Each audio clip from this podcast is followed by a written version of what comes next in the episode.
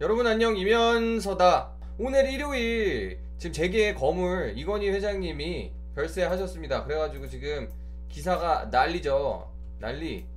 정말 뭐 이건희 회장 별세 이러면서 온갖 일간지랑 TV를 지금 다 장식하고 있는 소식이에요. 그래서 어, 우리 생전에 또 이 뿌띠건이라는 음, 별명으로 유명하셨던 회장님 그 회장님과 관련해서 다른 뭐 이분이 공과 과가 뭐 겹친다 뭐 정치권의 여러 평론부터 해가지고 뭐 우리 반도체의 이 선진화 세계 1위를 이끌었던 영웅이다부터 뭐 법치주의를 파괴한 사람이다 뭐 이런 얘기까지 온갖 여러 가지 평가들이 다 겹치고 있는데 저희는 사실 그런 거는 여러분들 우리 똘똘한 구독자분들이 스스로 많은 자료들을 보고 판단하실 부분이라고 생각을 하고 오늘은 아주 어, 저희 채널에 걸맞게 예, 돈과 관련된 돈과 관련된 얘기입니다.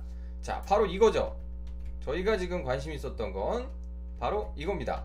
아니, 주식 재산이 18조고 상속세만 10조 원 넘어 역대 최대. 근데 저희 지금 방송 제목은 상속세만 11조라고 제가 썸네일을 달아놨죠. 자, 실제로 한 11조 정도 나옵니다. 11조 정도 나오는데 자, 이게 얼마나 어마어마한 수치냐면 원래 이렇게 재벌들 돌아가시면은 이 정도 상속세 나오는 게 아니고 유별나게 많은 겁니다. 유별나게. 유별나게 많은 거예요. 삼성 상속세 상속세 10조. 한국 전체 3년치 상속세랑 맞먹는다. 그래가지고 어, 지난해랑 이 지지난해 실제로 액수를 한번 따져봤더니 지난해가 3조 7천억 원 정도였죠. 그리고 그 전에는 4조 원, 그 전에는 한 3조 조금 안 됐어요. 그러니까 뭐야 이거? 금액으로 봤을 때 딱한번 돌아가셨는데 이 상속세가 3년 그냥 완방 합친 거랑 비슷하다는 얘기죠. 그러니까 어마어마한 일이 지금 일어나고 있는 겁니다. 이게 액수로 생각을 해보시면은 제가 지금 뭐 우리 사실은 우리 나이 때 10억 현금으로 있는 사람도 많이 없는데 11조라고 하면은 와 진짜 상상이 안 가는 엄청난 수치죠. 엄청난 수치. 자 근데 이거 보시면은 좀 더 자세히 한번 보겠습니다. 이 10조 원이라는 숫자가 대체 어떻게 나온 거냐? 아니 우리 좀 그렇잖아요. 지금 나 호주머니에 18만 원 있는데 그 중에 한 11만 원을 나라에서 가져갔다는 그런 얘기니까 이게 약간 어 우리가 그 바로 직관적으로 좀 받아들이기에는 액수가 좀 크다. 와 진짜 세네 상속세가 이런 생각이 들 수밖에 없죠. 이게 돈이 아무리 많아도 우리가 제가 제가 지금 재밌다고 생각하는 게 지금 인터넷 게시판도 그렇고 아니 상속세가 뭐 이렇게 많냐라고 난리가 났어요.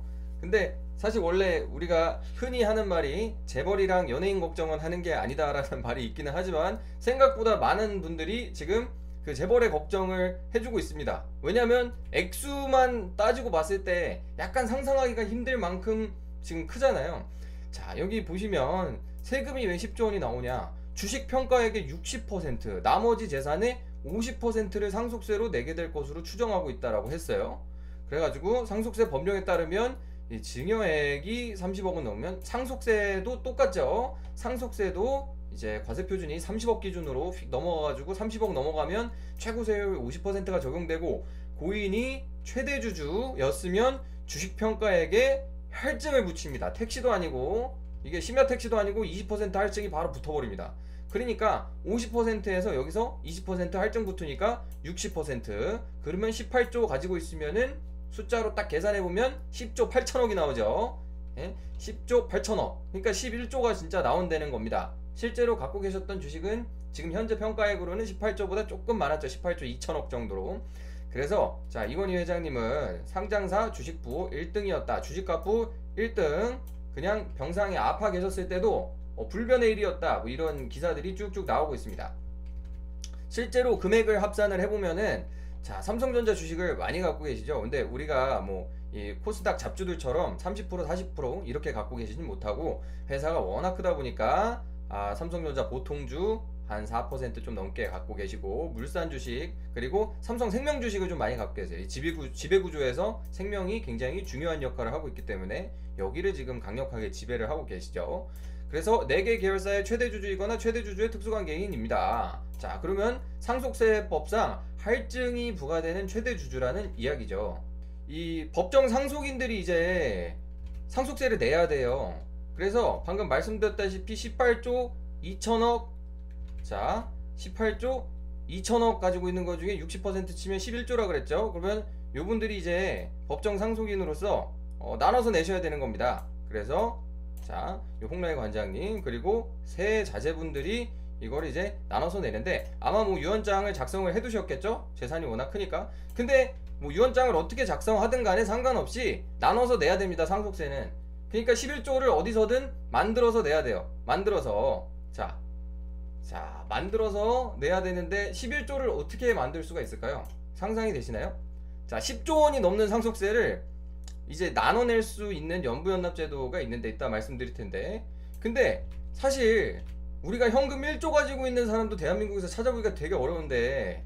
근데 이게 11조를 어디서 만들어서 내, 내겠어요? 그래가지고 흔히 사- 상속세를 주식을 특히 뭐 코스닥 상장사나 이런 거 물려받는 이 오너 2세들 보면은 주식담보대출 받아가지고 내는 경우도 있고 어, 주식을 일단 시장에 내다 팔면은 주가가 떡락하니까 이 그 떡망하는 주가 때문에 오히려 상속세를 내려다가 재산을 다 날리게 되는 그런 현상이 벌어질 수 있기 때문에 그래서 어, 주식담보대출을 하는 경우도 있다고. 이게 웃지 못할 이야기죠. 웃지 못할 이야기죠. 자 그래서 보시면은 여기 이제 예, 이게 금액이 너무 크다라는 것을 을 인지를 하고 있습니다. 과세 당국도 인지를 하고 있기 때문에 또 이게 물납이 안 돼요 물납이. 그냥 주식으로 주식 박치기가 안 됩니다. 주식으로 어, 내는 게 이제 불가능하기 때문에 예, 이거를 한꺼번에 못 내면은 연부연납이라는 걸 이용을 해라. 그래가지고 정확히는 이제 한 6년에 걸쳐서 내는 거예요. 6년에 걸쳐서. 그래서 어, 일단 6분의 1 내고 나머지 5년간 분할 납부하는데 구광모 회장도 상속세 한 1조 정도 나왔는데 1조 좀 안 되게 나왔는데 지금 배당으로 열심히 이 빼가지고 이렇게 내고 계시다. 이런 뭐 결론이죠. 자 그래서 지금 어, 댓글창에도 어, 지금 채팅창에도 어, 세율이 높냐 낮냐에 대해서 지금 어, 상당한 그 논란이 벌어지고 있습니다. 이거에 대해서 실제로 이거는 전문가들마다도 어, 의견이 상당히 분분한 얘기죠. 세금을 더 걷어야 된다, 아니면 덜 걷어야 된다. 아, 이런 부분에 있어서 어, 기준을 잡는 게 결국은 사회적인 합의에 따라서 어, 잡는 거잖아요. 왜냐면은 걷어가지고 많이 좋은 데다가 쓴다라고 하면은 음, 그러면은 정당화가 될 수 있는 거고 이런 것들 다 세금이라는 건 어떻게 정합니까? 예, 우리 국민들이 정하는 거죠. 국민들이 그 조세 법률주의에 따라서 국회에서 법을 만들어 가지고 정하는 거기 때문에 결국은 국민의 합의로서 정하는 거고 높다 낮다의 기준 자체도 사실 국민들이 정하기 나름인 겁니다. 자 그렇습니다. 근데 여기 상속세라는 거에 그러면은 이게 어떻게 금액이 나온 거냐 다시 한번 탐구를 해보겠습니다. 자 여기 보시면은 상속세가 사실은 이 대부분의 사람들 대부분의 사람들이랑은 엄청나게 큰 이 연관관계가 있지는 않아요. 왜냐면은 일단 이 그 약간 우리가 느낌적으로 봤을 때 좀 압살적이다라는 느낌이 드는 50%의 세율은 30억이 넘어가야 돼요. 30억이 30억이 넘어가야 되니까 이 고인께서 이것저것 공제되는 거 다 띄고 나서 그 다음에 이 물려주는 금액이 30억이 돼야지만 문제가 생기는 거기 때문에 아, 집이 조금 유복한 편이어야지만 유복한 편이어야지만 30억이 넘어가가지고 이게 이 이렇게 문제가 되는 경우가 사실은 많지는 않습니다. 그래서 주변에서 이제 뭐 친구나 가까운 음, 지인들이 아 우리 상속세가 너무 많이 나올 것 같아가지고 걱정이다라고 하고 있으면 어, 그분은 이제 행복한 걱정 어떻게 보면 이제 좋은 집에서 잘 태어난 걱정을 하고 있는 거라고 봐도 어, 크게 무리는 아니겠죠.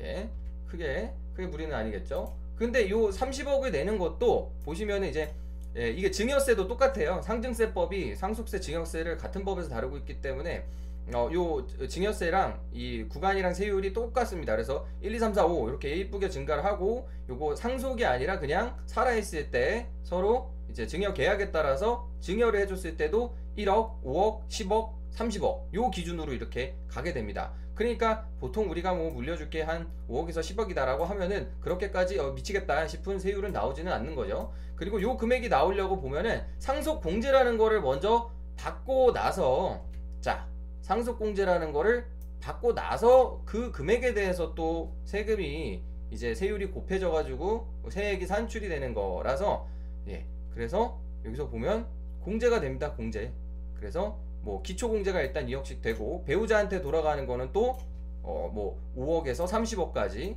이렇게 공제가 많이 되고 있어요. 그래서 실제로 이제 여러분들이 부모님 모시다가 부모님 돌아가시거나 아니면은 뭐 가족 중에 어떻게 상속 재산을 남기고 사망하신 분이 계시거나 할머니가 증조 할머니가 이렇게 돌아가셨다라고 하면은 이런 것들을 살면서 한 번쯤은 뭐 따져보게 됩니다. 그리고 상속이 아니더라도 이렇게 상속액에 대한 고민 아니더라도 고인이 빚이 있으셨다 그러면 여러분 뭐 상속 포기라든지 한정 승인이나 이런 것들을 같이 고민을 하게 되죠. 어, 그래서 어, 상속 포기 한정 승인 이런 것도 나중에 기회가 되면 다뤄볼게요. 그렇습니다. 그래가지고 보면 대부분의 사람들은 사실 이거 가지고 아주 크게까지 고민할 일은 없어요. 근데 보면은 배우자 뭐 상속액에 이제 5억에서 30억까지 이렇게 공제가 되고 그리고 기초 공제도 이렇게 되고 하는데 그 금액이 이제 너무 크면 너무 크면 여기 이 지금 10조 11조 이렇게 상속세를 내야 될 때는 30억 공제해줘가지고 뭐 하겠어요. 그리고 앞에 이제 상속세 구간을 보면은 30억이 넘어가면 최고 세율이 되는데 30억이 지금 한참 넘어갔잖아요. 10조만 넘으면은 어떻게 할 거예요 이거? 지금 지금 30억 빼도 9조 뭐, 아니 요거 기준으로 봐야죠. 요거 기준으로 30억 빼도 17조 9,970억인 거예요. 그러니까 아, 이렇게 진짜 재벌들한테는 아주 큰 의미는 없는 그런 공제가 되겠다. 근데 예, 작년부터 나왔던 그런 얘기가 있습니다. 이게 상속세가 65%다. 말도 안 된다. 뭐 방금 우리가 봤을 땐 1, 2, 3, 4, 5, 10%, 20%, 30%, 40%, 50% 이쁘게 잘 이렇게 올라가는 그림이었는데 갑자기 65% 얘기는 어디서 나온 거야? 근데 65%를 제 주변에도 계속 상속세가 우리나라는 65%다라는 이야기를 하는 분이 있어요. 근데 정확한 건 아닙니다. 정확한 건 아니에요. 근데 상속세 실질 부담이 요 기업인들 특히 상장법인의 기업인들 같은 경우에는 65%에 달한다 라는 보도 자료가 상당히 많이 나왔었습니다. 작년에 조양호 회장 한진의 한진그룹 조양호 회장이 별세하고 나서 이런 기사들이 한참 나왔었죠. 우리나라 상속세율이 65%냐? 아니요. 여러분들이 방금 보셨다시피 50%입니다. 50%가 맞아요. 50%. 명목세율 50%인데 65%가 왜 나온 거냐? 그 여러분들이 나중에 기업을 하시더라도 이게 이제 되게 중요한 팩터가 되는데 예, 예전에 제가 사모펀드와 관련된 이것저것 뭐 어, 자료들을 가지고 영상도 하나 찍었었죠. 근데 사모펀드의 이 기업인들이 자기 기업을 파는 매각하는 이유 중에 되게 중요한 이유 중 하나입니다. 이게 자 보시면 상속세 및 증여세법을 이렇게 들여다 보면은 우리가 상속세 증여세를 매길 때 현금만 사람이 가지고서 뭐 있다가 돌아가시는 게 아니기 때문에 주식을 많이 갖고 있다, 부동산을 많이 갖고 있다. 그러면 그거를 어떻게 평가하느냐에 대한 규정들이 이쁘게 잘 돼 있습니다. 좀 표로 예쁘게 이미지로 만들어 놨으면 좋겠는데 어, 역시 법률은 이거를 말로 다 설명을 해요. 그래서 미칠 것 같아요. 자 보시면 여러분들 이거 따로 찾아보지 마시고요. 네이버 블로그 가서 보시는 게 훨씬 편합니다.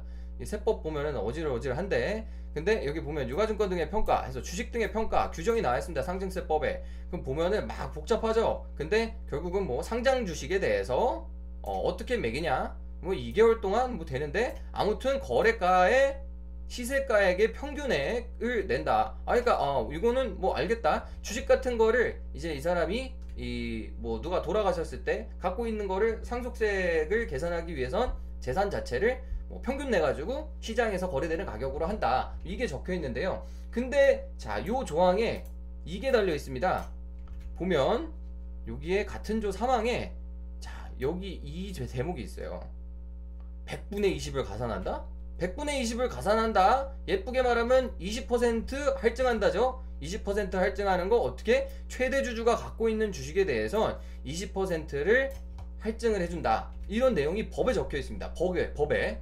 자, 20%돼 있고 그리고 아까 제가 이 상속세 65%라고 했죠. 어 뭐야? 그러면 20%가 아니라 그러면 이거는 30%가 가산됐을 때 65%가 되겠죠. 아까 우리가 최고 세율이 50이라 그랬으니까 50에 30% 가산을 하면은 그러면은 65%인 거 아니야? 그게 이게 사실 말이 너무 많아가지고 바뀌었습니다. 네, 작년에 바뀐 거고요. 이게 바뀌기 전에 규정이에요. 바뀌기 전에 규정은 몇 년 동안 30%였습니다. 그래가지고 이 최대주주 등이 가지고 있으면은 최대주주들이 갖고 있는 거에서 30% 할증해가지고 가치 평가를 했기 때문에 그래서 어, 내가 이 실질적으로는 명목상으로는 50%의 상속세율 부담을 가지고 있다고 해도 그 주식 가치 평가를 할 때 30%를 뻥튀기를 하기 때문에 65% 부담이 있다라는 그런 이제 앓는 소리가 나오게 됐던 거죠. 그게 지금까지 많이 지적이 되었던 이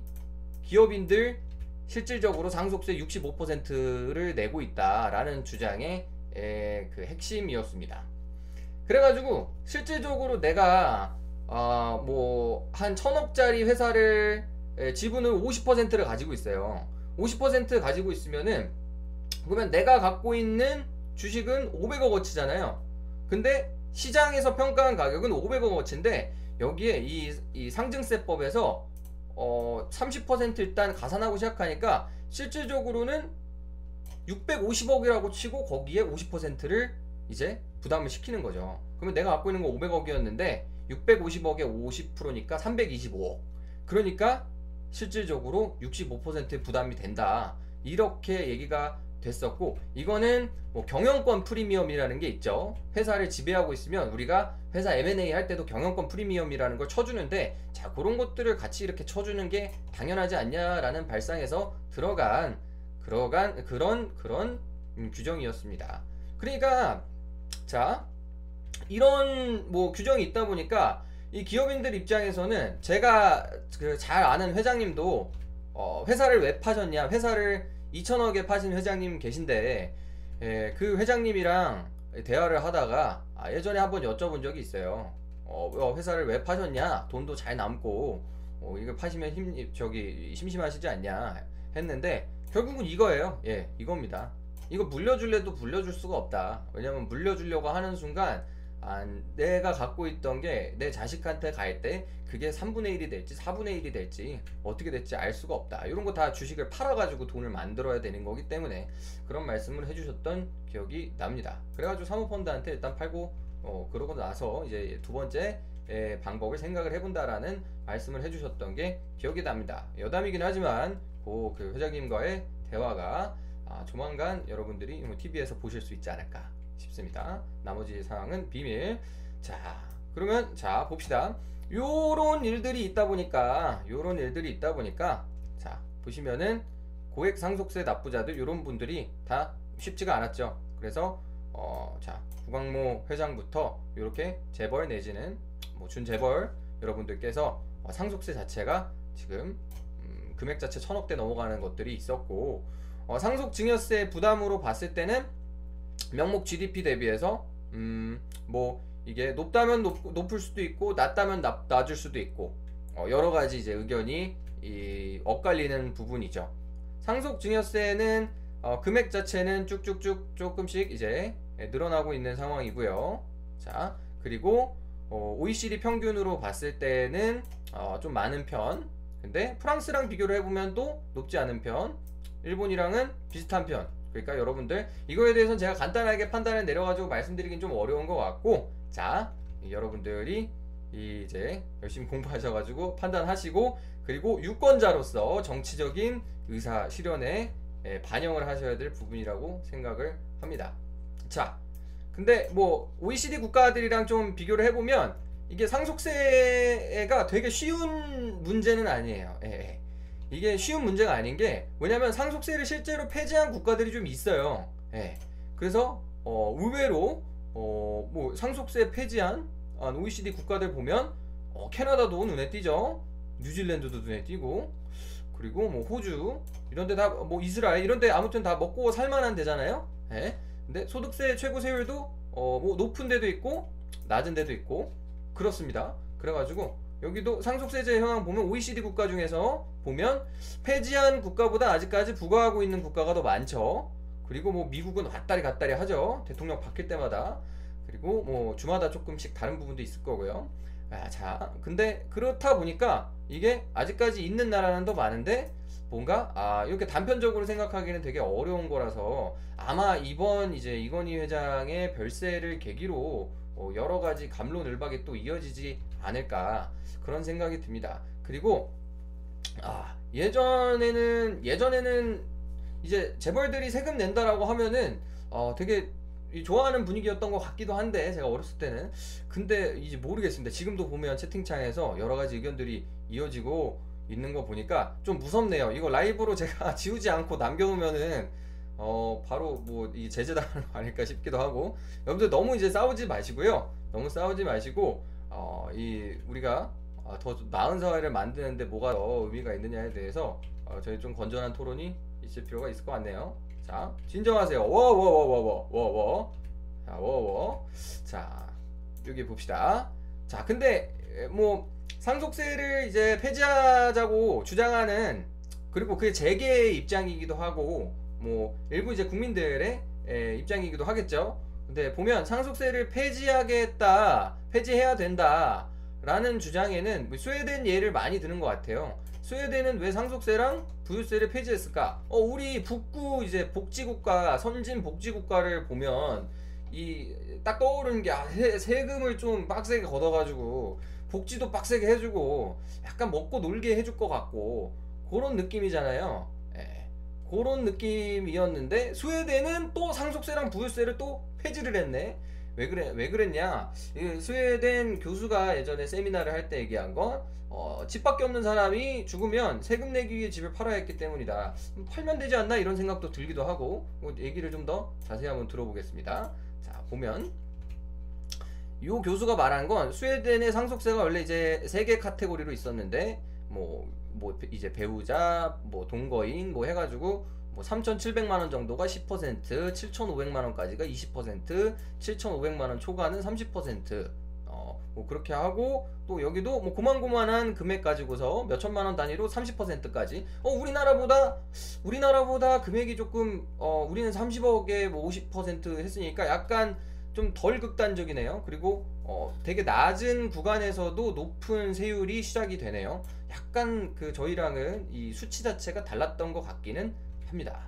근데 예, 자 여기 보면은 어, 스웨덴은 근데 2004년 상속세 증여세를 이렇게 아무튼 잘 잡혀 있던 거를 을, 폐지를 했습니다. 폐지를 했는데 예, 자 이게 뭐 관리의 문제가 좀 있었다라는 얘기도 있고요. 그리고 또 보면 자 상속 증여세는 물론 부유세까지 부유세까지 이 자본 보유세니까 돈만 돈 그러니까 부, 부를 그냥 가지고 있으면은 그러면은 부동산 가지고 있고 돈을 가지고 있고 하면은 거기에다가 세금을 내는 은 보유세도 폐지를 했죠. 근데 요거 스웨덴 국민들이 정치적인 결단을 한 거죠. 아 이게 비즈니스에 방해가 된다. 이러면은 다 같이 먹고 사는데 방해가 되는구나. 그리고 보면은 음 여기 이제 에, 뭐 납소자들 자체가 그냥 비즈니스뿐만 아니라 주거용 주택까지 이제 다 팔아야 되고 불편하니까 그리고 상속세 부유세 자체가 국가 재정에 차지하는 비중 자체가 얼마 안 되는데 다 같이 이제 못 살게 만드는 그런 세금이 아니냐라는 의견 때문에 스웨덴에선 폐지를 했다라고 이 교수는 설명을 하고 있었네요. 아, 그리고 근데 다만 이게 이제 에, 뭐 기업 규모 이런 거 신경 안 쓰고 어, 납세자들이 이제는 그 자본소득으로 부유세나 아니면 뭐 상속세 이런 것들이 없어지다 보니까 이제 에, 근로소득이 근로소득이 세금을 더 많이 때려 맞는 거죠 상대적으로 그러니까 거기에서 이제 다른 쪽으로 어, 이제 옮겨가려는 그런 현상도 생겨나고 있다라는 양쪽의 이야기를 들려줬다고 합니다. 자 그리고 자 뭐 비슷한 이 폐지한 나라들의 논리는 거의 비슷한 것 같아요. 자본 유출을 막는다. 기업에 도움이 안 된다. 아, 장사하는데 도움이 안 되고 그 우리 나라에서 우리 나라에 둥지를 틀고서 세금을 내면서 사람들을 먹어 살려야 될 이 기업들이 자꾸 해외로 빤스런을 하는 것 같으니까 이런 유출을 막기 위해서 불을 유출을 막기 위해서 상속세를 폐지를 했다 이런 비슷한 이야기들을 이제 하고 있는 겁니다 자 그래서 보시면 뭐 하나의 그리고 일화인데요 이거는 카더라인지 진짜인지는 알 수가 없습니다만 뭐 이런 일화도 있었다고 해요. 근데 실제로 우리나라에서도 지금 현행 세제로는 발생할 수 있는 일이기는 해서 한 번쯤은 생각해 볼 만한 일이라고는 전 생각합니다. 뭐냐면 자 1984년 스웨덴의 제약회사인 에스트라 설립자의 부인이 사망함에 따라서 자녀들이 재산을 상속하게 됐는데 상속 재산의 대부분은 회사 주식이었다. 어 이거 약간 비슷하죠. 지금 음, 저희가 이 코스닥 상장사든 어디 뭐 어디 상장 회사든 그냥 다 아, 갖고 있는 재산이 전부 다 회사 주식이다라고 하면 최고 세율 70%에 따라 산정된 상속세를 납부하기 위해서 회사 주식을 매각할 수밖에 없었는데 이런 소식이 알려지자 회사 다른 주주들이 야 재치 재파, 재판다 최대 주주가 판다 야 이- 우리 망했어 얼른 팔아야 돼 그러니까 서로 앞다투어서 다 팔고 나서 주가가 떡락 주가가 떡락하고서 결국 이 상속인들은 상속한 회사 주식의 매각 대금이 상속세에게도 미치지 못해가지고 상속인들은 상속을 아예 못 받은 거나 마찬가지인 일이 됐다 라는 되게 웃기는 일이 있었다고 하네요. 예. 이게 뭐 진짜로 이런 일이 있었는지 어, 어, 아마 있었으니까 이런 아티클이 있었겠죠. 그래가지고 이런 일들이 있고 나서 스웨덴의 다른 기업가들이 이제 반스런을 하기 시작했다. 이케아, 테트라페 이런 애들이 다 아, 우리도 지금 이 내가 죽으면은 끝장이다. 우리 자식들은 아무것도 못 건지고 빚더미에 앉을 수도 있어라는 생각을 하고서 도망을 갔다는 얘기죠. 어, 우리나라에서도 지금 할증 30% 시키니까 사실 최고세율 아 할증 20% 시키니까 뭐 이런 현상이 벌어지지 말라는 일은 없죠. 예. 벌어지지 말라는 일은 없기 때문에 뭐 내일 삼성전자 주가가 어떻게 될지는 모르겠습니다만 그런 부분은 한번 생각해 볼 만한 부분입니다. 자, 그래서 보면은 자, 상속 증여세 부담 비중은 뭐 0.4%로 OECD 선진국 중에서 두 번째로 높다. 아, 뭐 상당히 높은 상당히 높은 수준이라고 하기는 하네요. 그래서 이 상속 증여세가 어, 떤 역할, 어떤 역할을 우리 사회에서 해야 될지에 대해서는 여러분들이 열심히 고민해가지고 투표로서 보여줘야 되는 그런 부분이라고 생각을 합니다. 자, 그래서 이게 마지막 아티클이네요. 자, 세수를 보면은 많이 증가를 지금까지 해왔고, 그래서 실제로 이거를 낸 사람들은 분명히 돈이 굉장히 많으신 분들 위주로 냈겠죠. 일단 금액 자체가 커지려고 하면은 30억 넘게 상속을 해주는 사람들이 그 사람들 위주로 내는 거니까. 자, 근데 조세 전문가들 정부 내부에서도 너무 비싸지 않나라는 이야기는 있다. 아, 뭐 그런 포인트가 있고요. 자, 그래서 조금 내리는 게 좋지 않나라는 뭐 그런 아티클을 가져왔습니다. 물론 제 생각은 아니고요. 제 생각은 아니고 어, 저는 이거는 너무 어려운 문제라고 생각합니다. 너무 어려운 문제라고 생각을 해서 어, 여러분들이 이거는 각자 고민을 하고 사회적으로 합의를 볼 수 있도록 투표로서 보여줘야 되는 부분이라고 생각을 합니다. 자, 아무튼 그렇습니다. 그렇습니다. 네, 어, 여러분들 뭐 오늘 제가 이거를 준비한 거는 그냥 재밌잖아요. 아, 뭐, 이, 이건희 회장이 별세하신 게 재밌다는 얘기는 아니고요. 그건 당연히 아니고, 어, 이게, 오늘 좀 저는 이 뉴스를 보고서 많은 생각에, 많은 생각에 잠겼어요. 왜냐면, 일단 첫 번째로, 아, 이 재산이 저는 이렇게 많으신 줄은 몰랐거든요. 근데, 아, 진짜 돈이 엄청나게 많구나, 재벌이. 그리고 또, 이런 재산을 아무튼 음, 우리가 하늘 나라로 갈 때 다 가지고 갈 수 있는 게 아니니까 그러니까 또 어, 또 이게 어, 산다는 건 뭘까?